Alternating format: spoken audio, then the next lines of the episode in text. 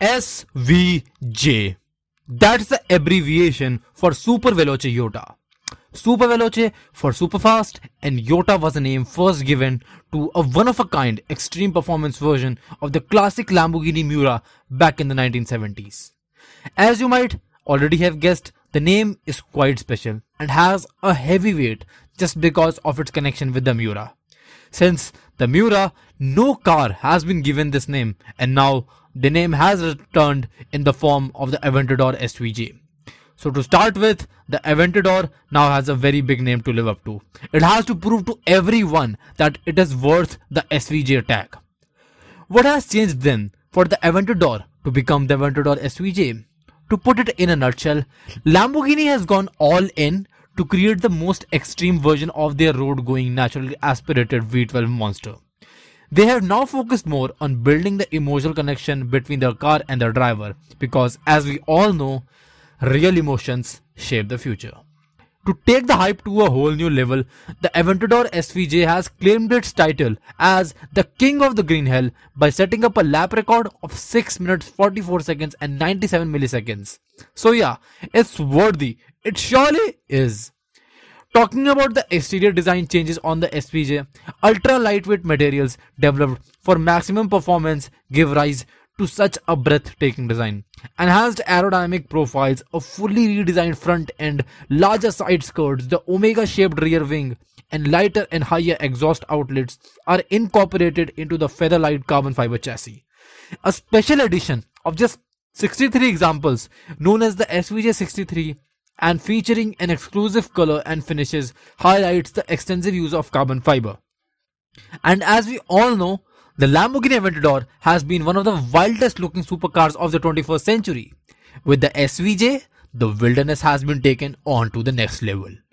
It is so closely it so closely resembles an actual fighter jet that the elements on the car such as the wing and the side intakes would make you feel like the SVJ is just about to take off. It looks even sharper due to all the aerodynamic upgrades it has received. It has got a massive it has got a massive carbon fiber wing in the back, which looks magnificent. Also, the exhaust placement has been changed. Gone is the low bottom triple pipe exhaust. Now we get dual titanium exhaust, just like the ones on the Huracan Performante. This new exhaust placement suits the car much better. And to be honest, the car sounds even more godly now. It's so loud that it can force your neighbors to file a complaint against you for piercing their eardrums in the morning unless your neighbors are petrolheads themselves. But you know what is better than a Lamborghini Aventador SVJ coupe? An Aventador SVJ Roadster. Of course, you would have to pay a few extra bucks to get your hands on one. But with the Roadster comes a whole new experience of driving in the open air with a naturally aspirated V12 behind your back. Moreover, comes exclusivity. Lamborghini will build 900 SVJ coupes but the SVJ Roadster is limited to a mere 800 examples. The SVJ Roadster is the most iconic form of the Aventador family as well. Lamborghini aerodynamics represent the most futuristic ever designed, the ALA 2.0 system. An aero vectoring ensure the minimum drag on straightaways and the optimal aerodynamic load when cornering. The 770 horsepower naturally aspirated V12 engine inspires awe. Talking about the ALA 2.0 system, it's Lamborghini's way of building a more aerodynamically efficient car. The ALA system is optimized for the Aventador SVJ and is now known as ALA 2.0, which incorporates new air intakes and aero channel designs. The system has been recalibrated, taking into account the enhanced lateral acceleration of the vehicle. The ALA system actively varies the aerodynamic load to achieve high downforce or low drag depending upon the dynamic conditions.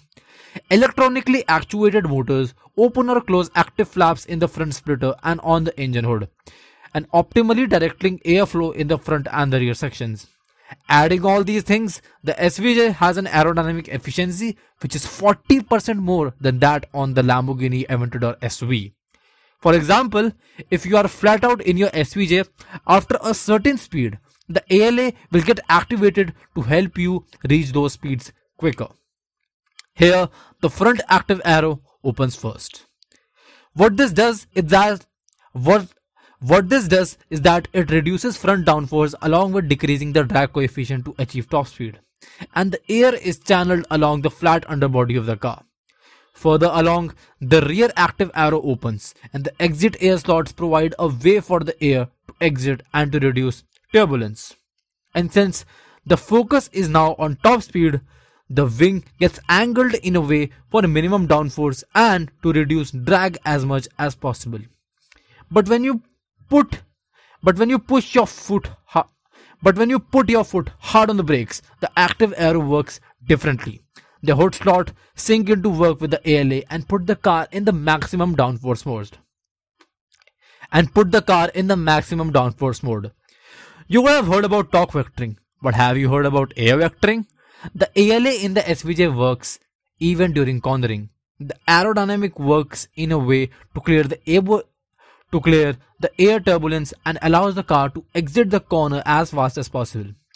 This system is 30% more efficient than the one we saw on the Huracan Performante, which was the first generation of the ALA system. Now, let me allow every one of you to experience the melody generated from that naturally aspirated Italian V12, which is probably the last of its kinds. Which is probably the last of its kind. Take a listen. So, that's it for this time. I trust you liked it. If you did, then do share it with your friends and do consider subscribing to Motor Drift for more such content in the future. Also, join in the Motor Drift community by clicking the links in the description below. I would love to have you as a part of it. Till then, ciao.